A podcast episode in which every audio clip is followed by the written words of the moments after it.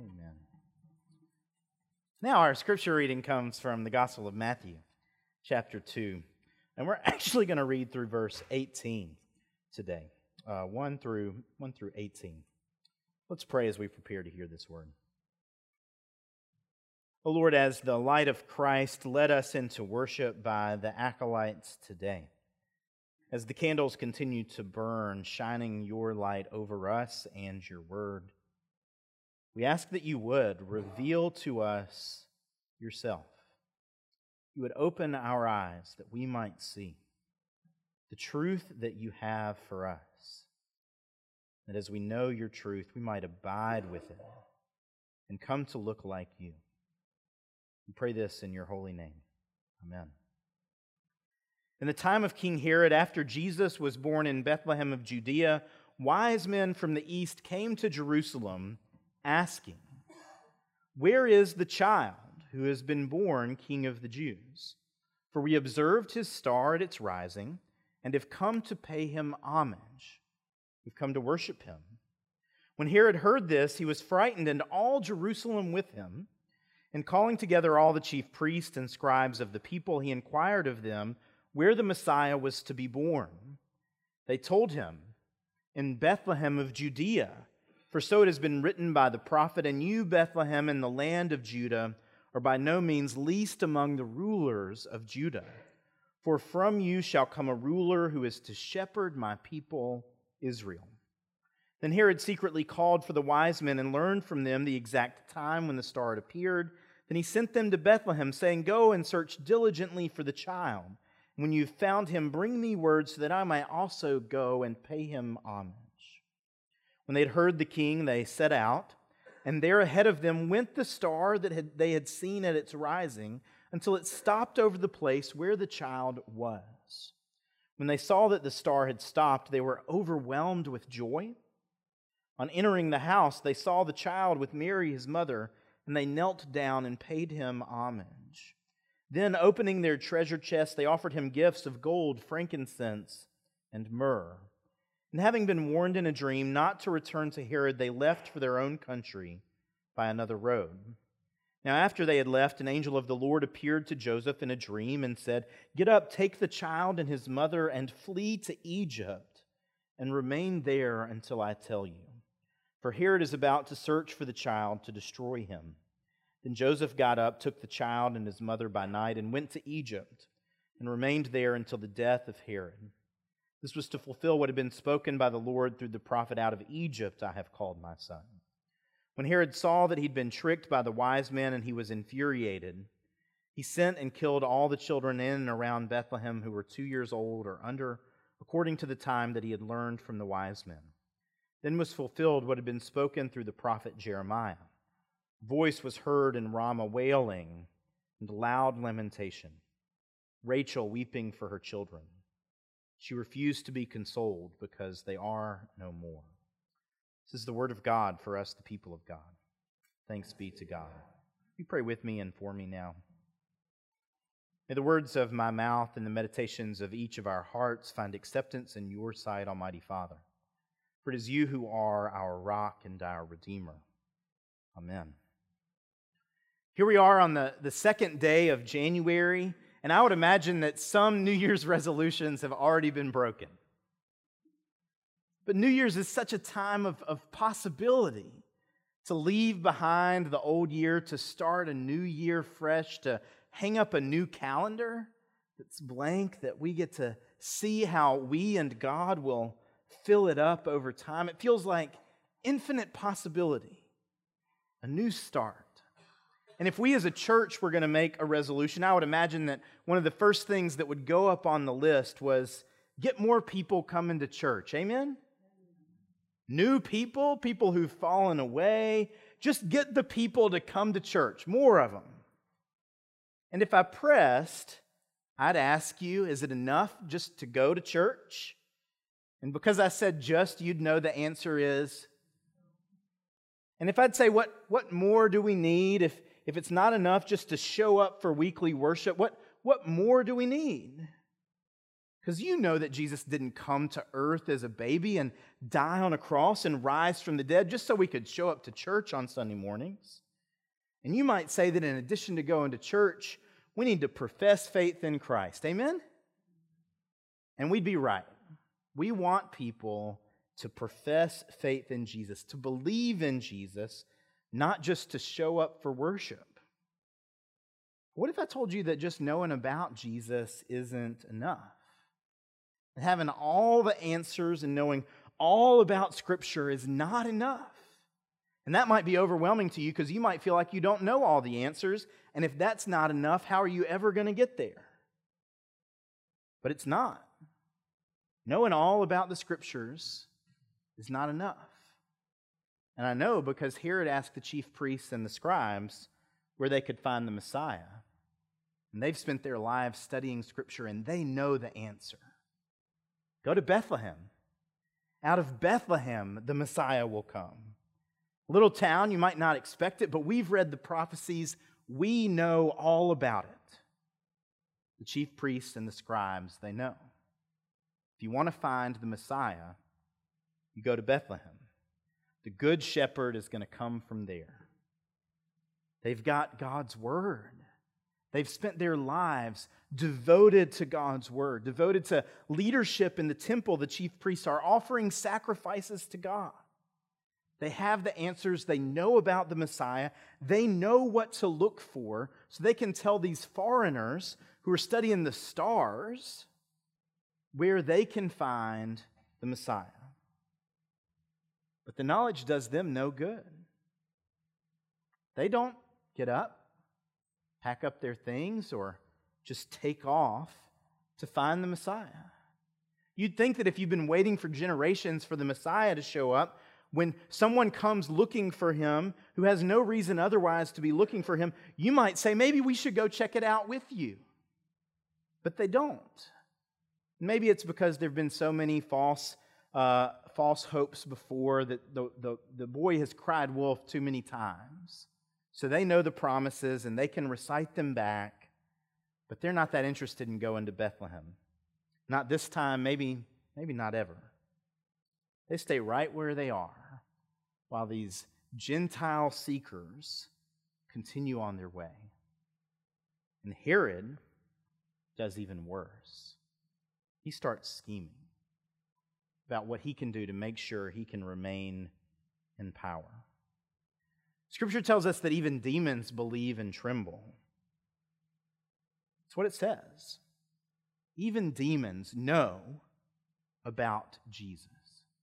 Every time, or at least consistently, when Jesus meets someone who has a demon, when he prepares to cast them out, they say, Jesus, Son of God, what do you have to do with us? Why are you messing with us? They know who he is. But that's not enough for them either. They're not interested in knowing him and loving him. They know about him and they want to avoid him. Knowing about God is good in one sense. We're called to love God with our minds. You're not going to find anyone, or you might find some people, but you're not going to find many folks who are more eager to study about God than I. I've spent much of my life learning how to read the Bible in original languages and reading theology, and all those kinds of things. And I do that because it's important. And it's one way that I live in love of God. But that's not enough. You can spend all of your life learning about God. But if you don't know Jesus, if you don't worship Jesus with your lips and your lives, if you don't submit your life to Christ, which is the kind of adventure worthy of your entire life. God will join you for the whole thing. If you don't do that, knowing about it is not going to do you a bit of good. We've got the chief priests and the scribes who've been given the wonderful, rich, detailed picture of what the Messiah is going to look like. They've spent their lives looking at these resources, studying them, knowing them. And when it comes time to meet Jesus, they miss it. And in contrast to them, we've got these Gentile magicians. That's, that's the word magi. We get the word magic from the same word. And they are not at all interested in the scriptures. They're interested in the stars, astrology. Maybe a little more detailed than the stuff you get in the daily paper about what, you, what your lucky numbers are today, but not too far off from that. They're studying the stars, trying to figure out what the future holds by looking at the heavens. And a new star pops up. And this star happens to be one that they should, in fact, pay attention to.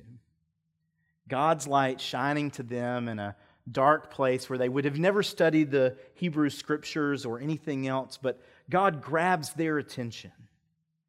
And they pack up all their stuff and travel across the desert, because that's what's east of Israel. Travel across the desert, seeking after whatever this star could mean. When they, they see the star, they start to do their research. We don't know exactly what all it looks like, but they figure out that this star must mean that there is a new king in Israel. And they find out where the kings in Israel live in Jerusalem. And so they go to Jerusalem and they start asking around, Where's your new king? And as they ask, Where's the new king? the people of Jerusalem start to get a little nervous because they know Herod is king and they're not really interested in causing any trouble. They're quite happy with the Roman peace that's come. Maybe not all of them, not perfectly, but they're not really interested in a coup today. And so they all get terrified, Scripture says. And Herod, too, is frightened by this news. So they find their way to the king's house, to Herod's house, and they say, Where's the new king? And Herod says, Well, let me see what I can find out for you. And he puts the chief priests and the scribes to work, and they come back with their answer Bethlehem.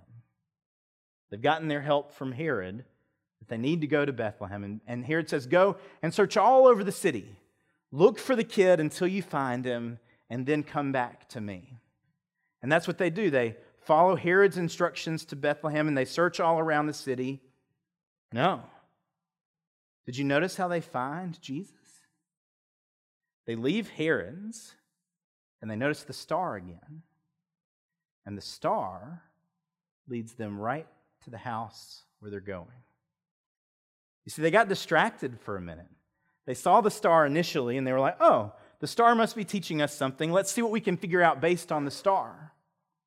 And that's where they went on to Jerusalem to find the king based on their research. But after they get the right answer, they don't have to go and search all around Bethlehem. They follow the star. It was guiding them the whole way even if they weren't paying attention, right to Jesus. The star gets their attention. They try to figure it out on their own.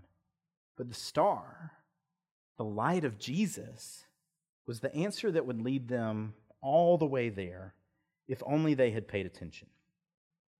The star goes ahead of them, just like week to week. I follow the, the candles in. We, we, the people of God, are on the move, following God's light wherever it leads.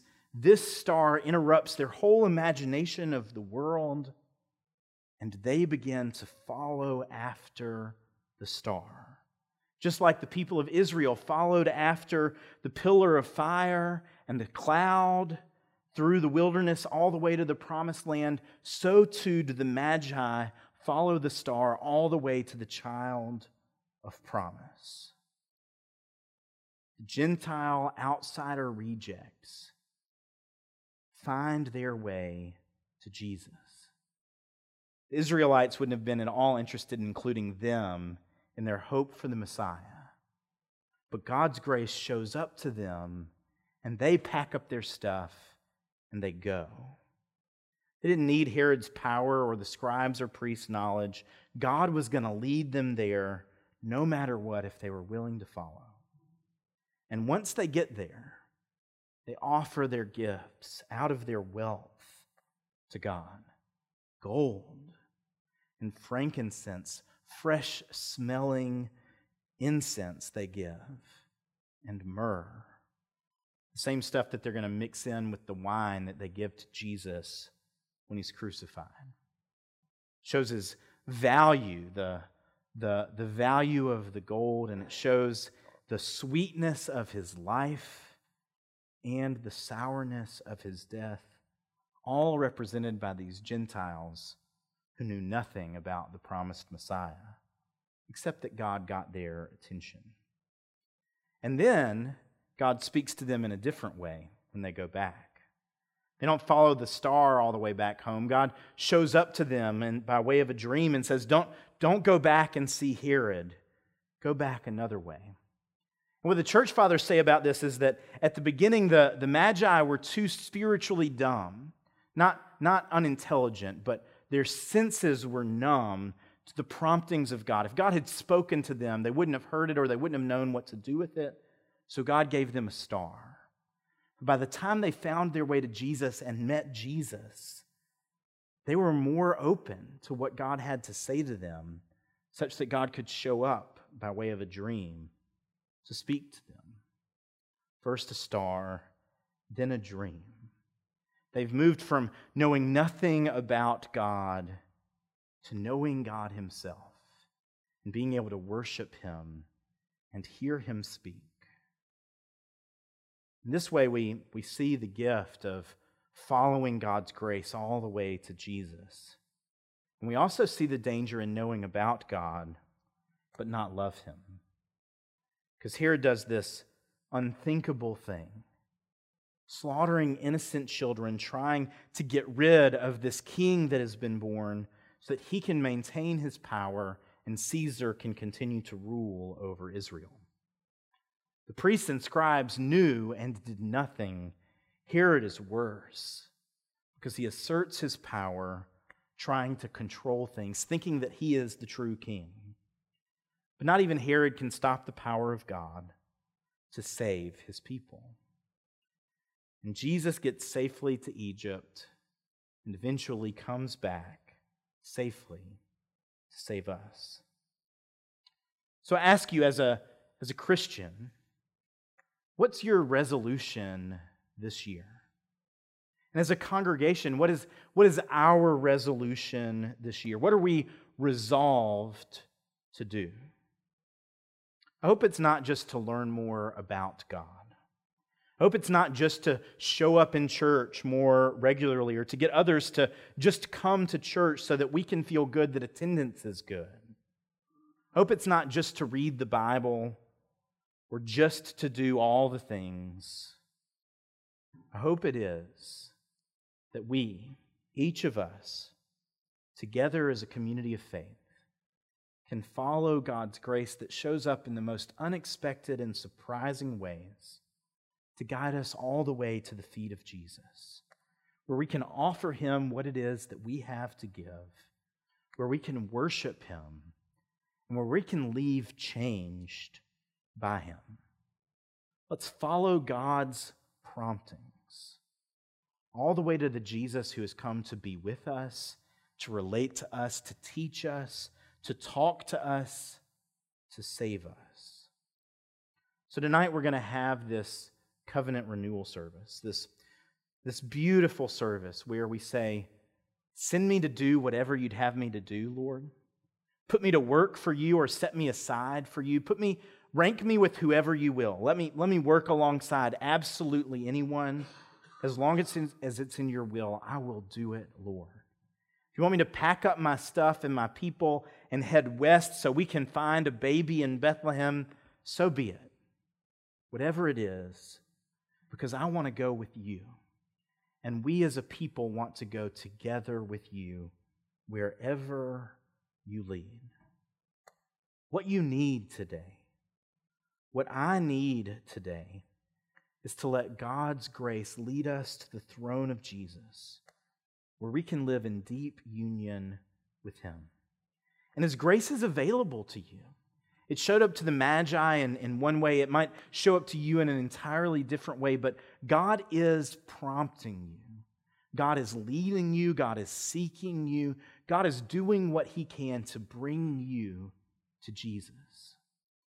Are you going to respond to that? Are you going to take everything that he's given you and say, Yeah, he's, he's in Bethlehem. I'm going to go back to my studies now? What are you going to do with the grace God has given to you? The invitation to all of us is to abide with Him, to let Him abide with us, to rest in His love, to stop worrying so much about what we know, and to start paying attention to who knows us. One way that we do this is by coming together at communion. As Protestants, often we think that the most important thing that we do in worship is listen to the sermon to hear the word of God proclaimed, and it is a means of grace for us. But in communion, we get something other than knowledge.